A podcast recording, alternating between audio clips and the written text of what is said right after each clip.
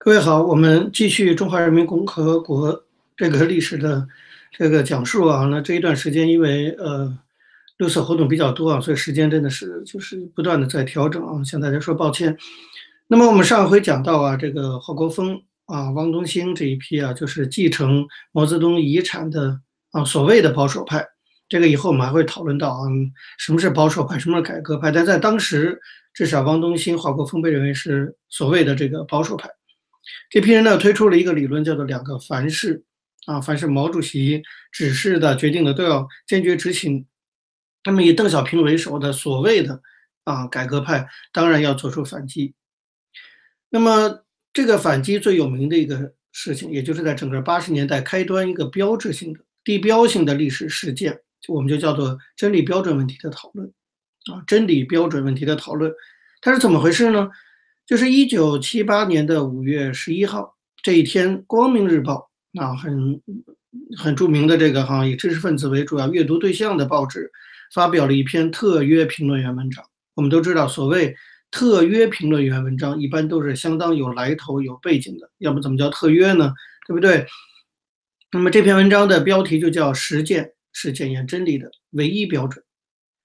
实践是检验真理的唯一标准啊！其实这个话你顾名思义就听得出来，实践才是检验真理的唯一标准，唯一又没有第二个。毛主席的话不一定是检验真理的唯一标准，实践才是。所以这句话当然是针对着两个凡是。那么这个文章就抨击两个凡是的思想。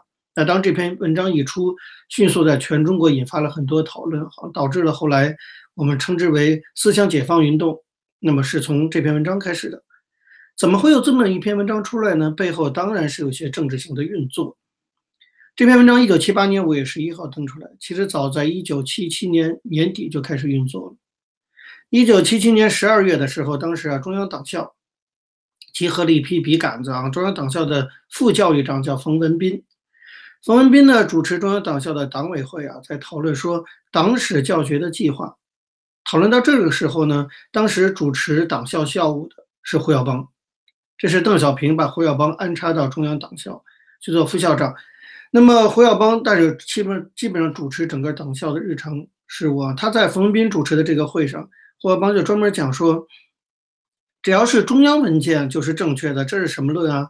他说我看这十几年的历史如何，不要根据哪个文件、哪个领导人的讲话，而应该看实践嘛。讲了这么一番话。这话当然就话里有话哈，稍微这个了解的中国政治听得出来。他说意思说我们不要根据哪个文件、哪个领导人的讲话，而要根据实践。这哪个领导人当然就已经影影射毛泽东了。那么胡耀邦讲这番话当然是有非常深厚的政治上的符号意义的。在这个前后呢，胡耀邦经过胡耀邦的审阅，安排中央党校的一个刊物叫做《理论动态》，接连发表了好几篇主张。说实践是检验真理的标准的文章，开始制造舆论攻击。当时啊，担任这个中央党校的这个理论研究组组长的有个人叫孙长江，后来科技日报的这个副总编辑。孙长江呢也感觉到哈，在感觉到了这个政治空气的变化，他就主动提出要为这个理论动态再写一篇题为“实践是检验真理的唯一标准”的文章啊，他希望写这么一篇。可是与此同时，非常凑巧，就是《光明日报》那边的总编辑叫杨希光，他也送来了一篇文章，题目也是叫做“实践是检验一切真理的标准”。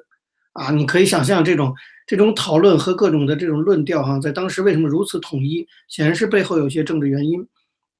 那么，《光明日报》收到的这篇文章，作者是南京大学哲学系的一个老师，叫胡福明。所以两篇文章都送到了理论动态，一篇是孙长江写的，一篇是胡福明写的，都叫实践是检验真理的唯一标准。那么理论动态的编辑叫吴江，那么后来也是八十年代一个著名的，好像是改革派的一个理论家。这个吴江呢，就请孙长江把这两篇文章给再整合在一起，综合起来，然后变成一篇文章。孙长江就把它总整合了一下，变成一篇文章。五月十号。一九七八年的五月十号，先在理论动态上发表了。那么第二天，杨希光就在《光明日报》上用特约评论员的名义发表。那么当然转的就是中央党校，中央党校背后是胡耀邦，胡耀邦背后是邓小平。其实这条是政治线索是非常清楚的啊。那么紧接着，《人民日报》，当然《人民日报》负责是胡继伟，这也是被认为是改革派的，迅速也进行了转载。这篇文章，孙长江最后总撰稿，呃，当然有胡福明的文章在里头，所以这是两个人写的文章。这篇文章主要观点就是说，一个说马克思、恩格斯他们自己也不认为自己讲过的一切定论都是真理，这两个人引经据典哈，证明这一点，就是连马恩都没有说他自己东西是是真理，意思说你毛凭什么？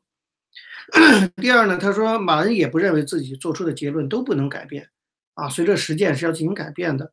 同时，文章还提出来说，科学无禁区，躺在马列主义毛泽东思想的现成条文上，甚至拿现成的公式去限制、宰制、裁剪无限丰富的飞速发展的革命实践，这种态度是错误的。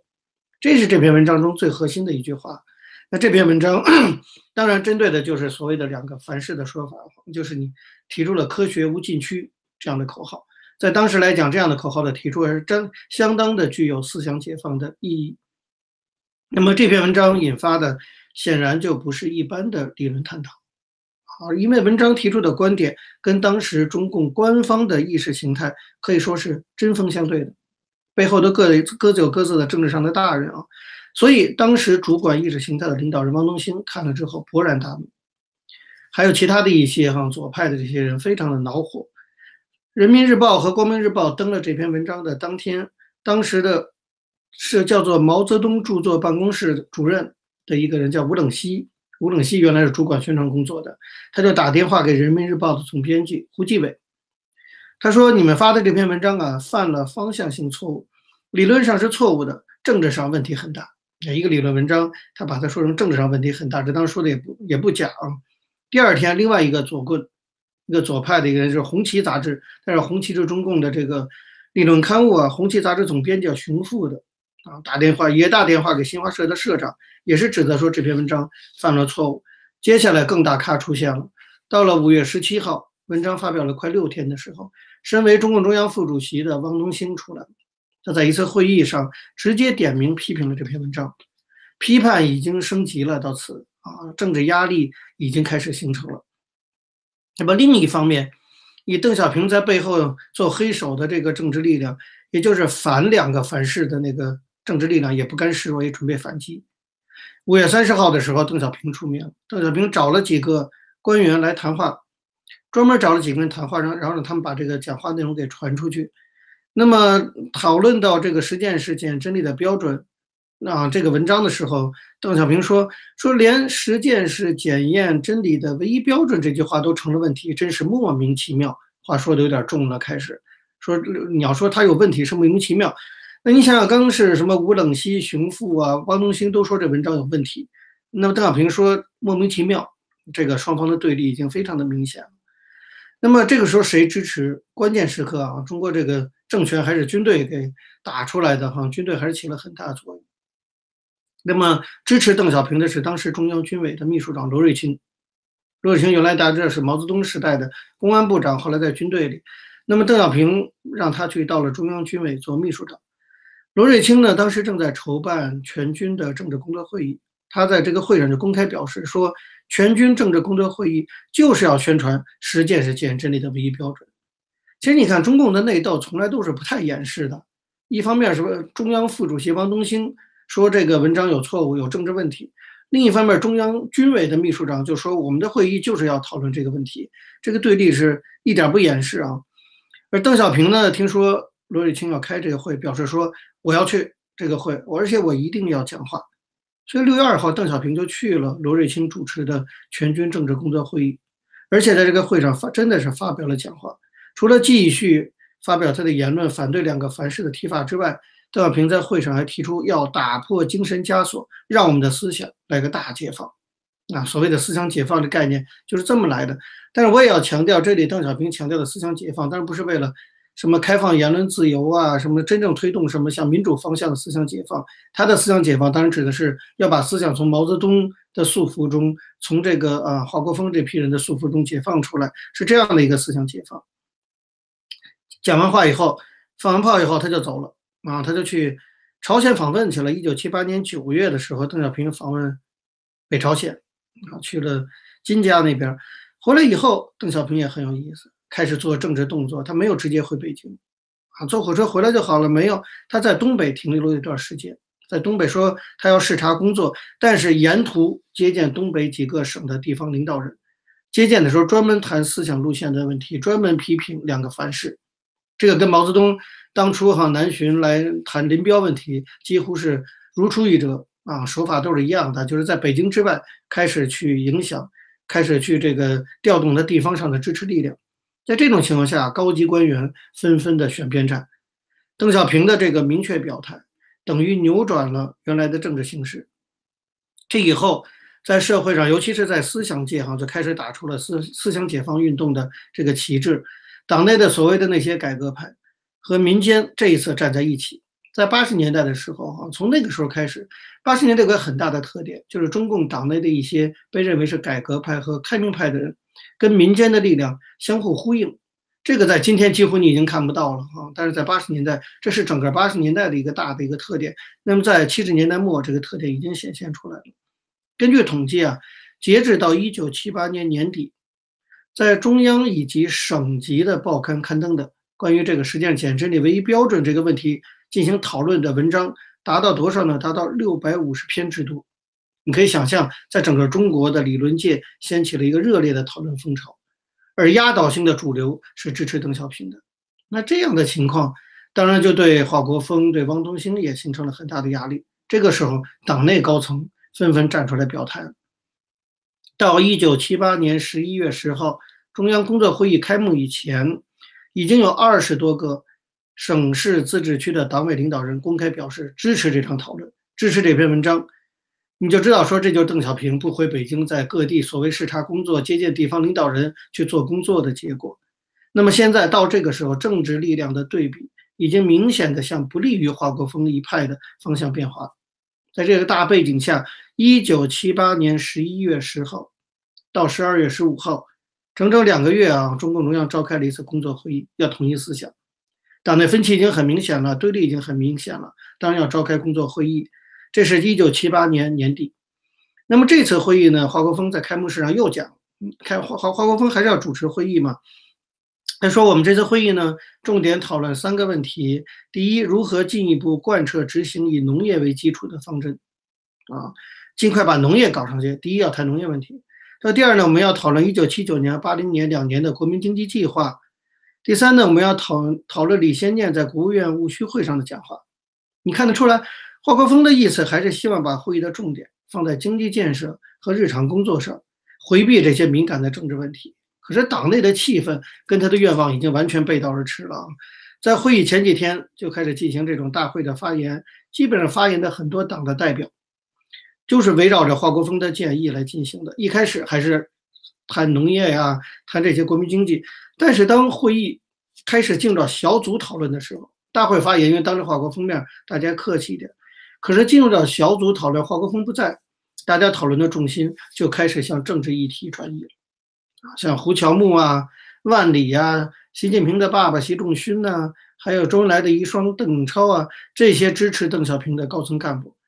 在会上就先后表态，讲起了实践是减真理唯一标准问题的讨论的事情，扯到这儿来了。这本来是华国锋说不要讨论这个问题的，比如说万里在这个会上就提出说，当前实践是检验真理的唯一标准，和两个凡是之间的争论已经公开化了，这是党内一场严肃的政治斗争，直接就说是党内的政治斗争。那个时候，广东省委书记赵紫阳。啊，也参加了会议。赵紫阳表态，在发言的时候直接点名《红旗》杂志。你看斗争多么激烈！他说，《红旗》杂志是我们党中央唯一理论刊物，过去很多的重要文章都刊登，这次居然不登这一篇实践检验真理唯一标准的文章，这一下子就把分歧公开出来了。赵紫阳说：“我认为这个问题很需要解决，因为它不仅是个理论常识问题，而是一个现实问题。”啊，这些人开始纷纷表态。在这个最关键时刻，上一次就已经出来力挺了邓小平一把的陈云，第二次出来现身力挺。我过去讲过啊，陈云才真正是大咖，好像是大腕，在党内的德高望重的人呢。这次会议上又一次的起了主要的推动作用。其实，早在叶剑英要准备解决所谓江青这些人的问题的时候，就曾经派人秘密的把陈云接到了西山。啊，叶剑英的住所询问他的意见，当时陈云就明确的说过，那早在那个时候就说，他说这场斗争不可避免。那么十一月十号中央工作会议开幕，原来的议题刚才我讲过，仅仅是要讨论农业问题，但是后来讨论的就变成真理标准问题了等等。那么十一月十二号，陈云在东北组发言放炮，讲什么呢？他讲了三个意见。他说：第一啊。他说：“中央决定明年起把工作重点转到经济建设上来。”他说：“我完全同意。”他说：“但是大家知道，只要一讲出‘但是’了，这个问题就出来了。”他说：“但是呢，安定团结也是人民关心的事，干部和群众对此是有疑虑的。”他这里所讲的安定团结，就是指的是要让邓小平为首的老干部出来重新工作的问题，团结问题。他说：“你可以，因为这个华国锋说，我们就是要把重点转到经济建设。”但是陈云说，不仅是经济建设，安定团结也很重要。这是陈云的第一炮。第二炮，他说，他中央呢虽然已经表示啊，要揭发批判四人帮的遗留问题由有关机关来解决，但是陈云说有些影响大或者涉及面很广的遗留问题，需要由中央考虑和做出决定。他举了一些例子，比如说薄一波的问题啊，陶铸和彭德怀的问题啊，最后再次提出天安门事件、四五运动的问题，认为说党中央应该平反，给予肯定。这跟农业建设、跟国民经济计划都根本无关了。陈云开始讲扯这些，他又放了第三炮。第三炮他说中央专案组那时候还有中央专案组呢，文革都已经结束了，但是文革专案组还没有结束。他说中央文革的中央这些专案组应该把党内部分的材料交给中组部去处理。中组部的负责人那时候已经是胡耀邦了。这个建议其实非常的阴毒，很关键啊，因为中央专案组是文革期间成立的。他们一定会尽力的抵制平反冤假错案这件事，抵制老干部派的付出。很多材料也都在他们的手里，所以陈云要求中央专案组把材料交出来，交给中组部。当时中组部的部长是胡耀邦，胡耀邦是支持邓小平，也是老干部派的一个主要代表人物。所以，如果把这些案子的材料、档案、卷宗都交给胡耀邦，就等于解除了反对派手里的一张牌。其实这个招真是党内斗争的大内高手才会想得到啊。那么陈云讲这番话，迅速得到代表们的普遍的支持。你比如说是就在这个会上，万里又讲说陈云提出这六个问题很好，我们一定要解决，不然大家心里不舒服啊。万里直接说，要不然我不舒服啊，得解得解决陈云的问题。十一月二十七号，聂荣臻也出来讲话了，老帅也出来说话了，他在华北组发言说。关于案件问题，陈云在这次会上的发言已经提出来了，我很同意。朱德的夫人康克清也出来了，在华北组发言说，凡是林彪四人帮强加于人的一切污蔑不实之词，都应该予以推翻。对过去遗留的问题，对一些人犯错误的问题，还是讲清楚为好。华国锋是尽量回避政治敏感问题，尽量不要讲清楚。康克清直接说不行，我觉得还是要讲清楚为好。你想朱德的夫人啊，那个资革命资历之老，其实华国锋可以比的。所以会议的主题在这样的不断的这种打横炮啊，这种这种捣乱的这种情况下，一再的改变原来的规划。这种压力下，就在这个会议开的同时，十一月十四号，北京市委就公开宣布，四五运动是人民群众的革命行动，正式为天安门事件平反。那个是真正的平反。我们现在讲到六四，我们已经不用“平反”这个词，我们说要自下而上的为六四翻案。可是四五运动其实党内斗争的那种事情，所以党内斗争用党内的方式去解决，那它真的就是平反。十月十四日，北京日，北京市政府正式宣布给天安门事件平反。到十一月二十五号，中央工作会议也宣布，针对陈云提出的六个问题，中央要重新审查。这样，华国锋的所谓的凡是派在这次会议上一败涂地，被陈云率众人打的是一败涂地啊！他们的统治被冲开了一个口子。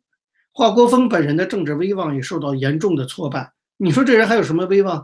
他两次会议都被陈云给扇脸扇耳光，直接打脸。两次会议都都说我们不要讲这个，不要讲那个，然后陈云都专门就针对他不让讲那些问题讲。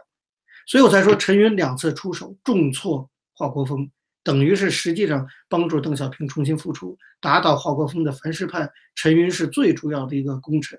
这就是为什么后来邓小平允许陈云，或者也只好默默许陈云发挥很大政治影响的地方。因为陈云确实有功于邓小平，而且确实在党内很有号召力。可是在这里呢，我说稍微说一点题外话。这一次中央工作会议两个月的时间，华国锋还是主席呢，啊，汪东兴是副主席。其实主流建制派应该说是华国锋和汪东兴。可是你看，在整个会上，经过邓小平、陈云这些人在背后的运作，包括这些老干部派的代表万里啊、赵子阳啊、什么康克清啊、邓颖超这些都出来讲话，把整个主流派、把整个主要领导的决议就推翻了。实际上，我认为是一种软性政变。啊，他们等等于就把华国锋的权势其实给剥夺了。在共产党的历史上，这样的事情经常的发生。这发生在哪儿呢？发生在这种党的这种工作会议上。我的意思是说，其实我们对中国未来都有各种各样的猜测和想象。这为什么我们要学历史？历史上有些东西是会给我们提供一些想象的基础的。就是未来中国在习近平的统治下会出现什么样的事情？如果说未来真的有可能出现党内的政变，这就是可能的一种方式，就比如说，在习近平真的是天怒人怨的时候，召开了一次党内工作会议，搞不好会上有谁谁谁就站出来就挑战习近平，然后如果真的是党内代表都一呼而应的话，习近平就只好被迫辞职。这种事儿你说完全不可能吗？当然不是说一点可能没有，因为它就发生过在一九七八年这次党的工作会议上。华国锋就是这样被软性政变，整个权势受到重挫。自此，华国锋和反对派，包括汪东兴，虽然还当着党的主席和副主席，实际上已经被这些党代表们给剥夺了实际权利。这个软性政变就是这么发生的。那这些东西会不会在未来中国的这个共产党的历史上再发生？那我们当然还要再看，但是至少曾经有过这样的先例。这就是我还是强调我们学历史的一个很重要的一个原因啊。那么。这次中央工作会议整个政治风向扭转了，在这次会议上的闭幕式上，已经不是华国锋讲话。华国锋虽然还是最高领导，但是已经形式上的最高领导。全党都知道邓小平大获全胜。邓小平以胜利者的面目出现在闭幕式上，做了一个总结性的发言。你看这个这个姿态表现的非常明显。这个题目叫做“解放思想，实事求是，团结一致向前看”，做了这么一个发言。这篇讲话就把重点放在所谓的解放思想上。我还是强调，他说的解放思想不是让人民随便讨论所有问题，而说他可以随便讨论问题，而不能用毛泽东思想来压他邓小平。这是他的解放思想的含义。那么他这篇讲话中，他说：一个党、一个国家、一个民族，如果一切从本本出发，思想僵化、迷信盛行，那他就不能前进，他的生锈、他的生机就停止了，就要亡党亡国了。啊，这共产党哈也动不动就把亡党亡国给提出来哈，天天讲亡党亡国，这是都都是一种恐吓。但他意思就是说，我们不能从本本出发，谁的所谓本本就是毛泽东思想，也不能思想僵化等等。那么在谈到了民主问题的时候，看那个时候邓小平讲话，他还说群众提了些意见，当时已经有西南民主墙事件了啊。邓小平针对西南民主墙说，群众提了些意见，应该允许。即使有个别心怀不满的人想利用民主闹点事儿，也没有什么可怕。要处理得当，要相信绝大多数群众有判断是非的能力。然后他讲了一句著名的话，他说：“一个革命政党就怕听不到人民的声音，最可怕的是鸦雀无声。”这是当初邓小平讲的话。你现在听起来，现在就觉得跟六四对比一下，邓小平讲这个话非常的反讽啊。那个时候，你六四的时候，你怎么就？就听不得人民的声音，就出枪开枪镇压了呢。反过来你就知道，邓小平讲这番话，表面听起来非常的开明，所以整个西方那时候都认为邓小平是开明派的领导人。但是我们经过这么长时间的历史，这是一九七八年、七九年的事儿，过了将近四十年，我们回头再看，我们就知道邓小平根根本就是骗人的，根本就讲一些漂亮话、空头话。等事情真落到他头上的时候，他就不这么想了。可当他要斗倒自己政敌的时候，他就把民主这套东西给搬出来了啊！还什么一个革命政党啊，就怕听不到人民的声音，最可怕的就鸦雀无声。所以八九年的时候，我们那些大学生上街，很就举出了横幅，就引用了邓小平这句话啊，来来讽刺当时的李鹏啊这些人。所以我还是强调说，如果我们根据邓小平在这篇，这是他很著名的一篇讲话，解放思想，实事求是，团结一致向前看。如果我们根据邓小平这篇讲话啊，就判定邓小平在改革初期具有所谓的民主主义的倾向，支持政治改革，我认为是不符合历史事实的。为什么呢？因为就在邓小平发表这篇讲话之后不久，他就提出了另外一个提法，跟他的刚才这个讲法完全相反，叫做四项基本原则。就是我们大家耳耳熟能详的思想基本原则，坚持党的领导，坚持人民民主专政等等。那么这个思想基本原则其实是限制思想解放的。你看，这就是邓小平玩的政治手略。一方面，他提出要思想解放；一方面又提出思想基本原则，不要让思想解放走得太远。因为他的思想解放其实是为了政治斗争，他又怕这个为了政治斗争提出思想解放，结果反噬，然后引起社会上真正的思想解放。他又提出了思想基本原则。这邓小平这一系列的政治操作，我们要看得很清楚啊。那么接着，邓小平就下令镇压了西单民主墙的。民主运动逮捕了魏京生等民运人士。你再对比以后中国八十年代发生的一些，比如说邓小平支持清除精神污染这样的政治运动，他也支持反对资产阶级自由化，他特别讨厌所谓的资产阶级自由化，讲了很多遍说要反一百年。你把这一直到一九八九年，邓小平悍然下令开枪来镇压学生运动，或这时候你再回顾邓的这个讲话，哈，你就觉得很讽刺。我觉得事实上邓小平。本身对民主是一点没有好感，他就是个专制独裁的人啊。他所理解的民主，就是他所在这个什么，他这篇讲话中讲到的那个民主，实际上就是文化大革命中那种群众起来造反的那种场景。所以，作为文革的一个受害者，邓小平对这种民，他认为就是人民起来造反就是民主，所以他对这民主真是深恶痛绝啊。他对这个人民做主的情景，他一下子会想到文革去，他深怀恐惧。他在中央工作会议上能有这么一篇讲话，看起来挺开明，这完全是政治斗争的需要，是要衬托华国锋、汪东兴等人的保守，并且得到舆论和民间的支持，帮助他达到他的宫廷对手。所以，所有这些关于思想解放、关于民主的主张，应当都不是邓小平内心的真实想法。啊，前几天我还在哈佛这边，我们我们哈佛费正清有个著名的教授 Vogel 哈，这个。这个他写了一个很有名的邓小平的传，引起很大的反响。他对邓小平评价就非常的高。那么他就讲到说，邓小平是个开明派，也引用了这个讲话等等。我就觉得我们这位老师虽然我还是尊重他，他是我这个大学的老师啊，可是我觉得他对邓小平真的是完全不了解，好像就是他不知道邓小平内心的真实想法和他嘴上的表述完全不一回事。那么不管怎么样，回到这个讲话，在这个讲话最后，邓小平也针对未来经济发展提出了原则性的主张。在这次讲话中，他提出了很著名的一个论述，叫做要让一部分人先富起来。这个论述成了以后所谓一直发展到今天的中国模式的一个起点，就中国经济发展的路径选择。邓小平一开始就定调了，就走一个让一部分人先富起来的路径选择。就大家想想看，这个路径选择的，大家有没有觉得有点怪怪的啊？就是中国要怎么搞经济改革，要怎么做经济建设？邓小平说，我们要让一部分人先富起来。哪部分人先富起来，对不对？然后谁决定哪一部分人先富起来？这里都暗藏了很多的玄机。我觉得让一部分人先富起来的这样的改革的思路，从一开始就是荒谬和错误的，就注定了这个改革将是不公正，会导致社会不公正的。本身你这一部分人先富起来就是很可疑的一个论调。他说：“我认为要允许一部分地区、一部分企业、一部分工人、农民。”由于辛勤努力，成绩大而收入先多一些，生活先好起来，一部分人生活先好起来，就必然产生极大的示范效应，影响左邻右舍，带动其他地区、其他单位的人民向他们学习。你看，说的非常好听，好像是让一部分人民先富起来。最后，我们都知道，改革的结果其实是一部分权贵集团先富起来。我想，这也是邓小平提出让一部分人先富裕起来的一个主要的、真正的内涵。总之。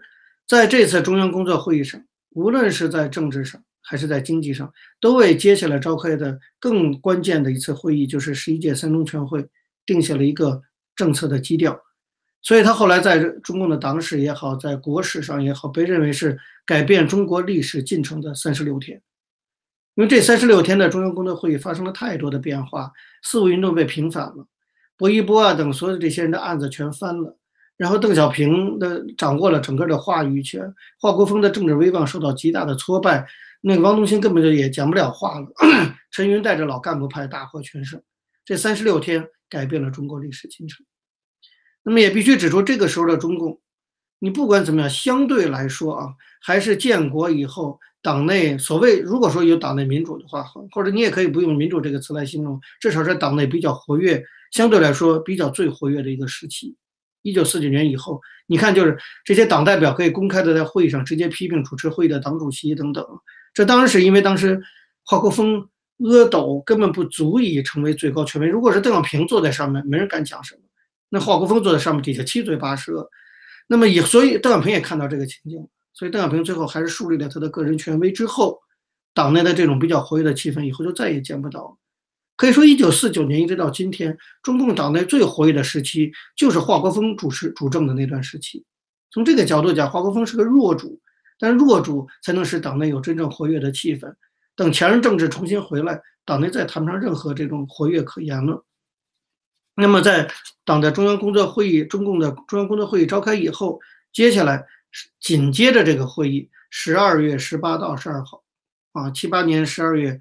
十八到十二号，中共召开了著名的十一届三中全会，这在中共历史上是非常非常重要的一次会议。哈，整个把这次会议的重要意义在于说，就结束了华国锋的统治，建立了真正的邓小平的全面的统治。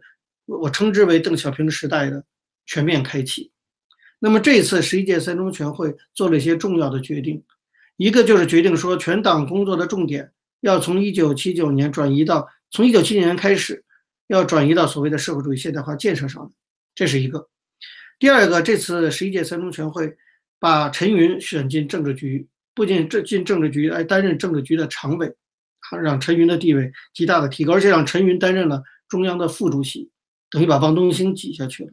然后增选了邓颖超、胡耀邦、王震三个为政治局委员。你想，这都是邓小平的人啊，而且这都是老干部派。那么同时呢，又决定增补黄克诚、宋任穷、胡乔木、习仲勋、王任重、黄火清、陈再道、韩光、周慧九个人进中央委员会。这统统是老干部派，文革中被打倒了，重新回来进入中央委员会。那么全会的选举陈云，陈云的权势进一步的扩大，担任了纪委第一书记，掌管整个中纪委。陈云的权势非常的高了啊，那么胡呃邓颖超和胡耀邦为中纪委的第二、第三书记，所以胡耀邦的地位越来越高。这位胡耀邦以后执掌这个党的权力奠定了基础。那么会议决定，这是刚才说的第二个人事变动。第三个十一届三中全会重大的决定就是彻底为邓小平平反，撤销当时四五运动的时候中共中央发的反击右倾翻案风的运动和天安门事件的所谓的那些文件。那么第四个大的变化就是主张民主啊，这个会议提出，当前时期特别需要强调民主。那么强调民主和集中的辩证统一关系，加强社会主义法治，要让民主制度化、法律化。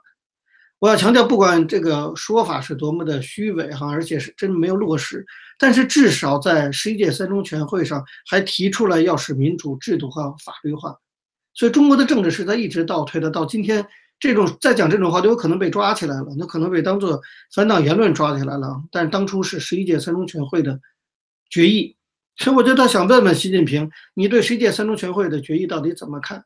你为什么现在完全违背十一届三中全会的决议？所以习近平真正是个反党分子，他完全违反了中共中央十一届三中全会的一系列的决议。接下来在这次会议上还做了一些重大人事调整。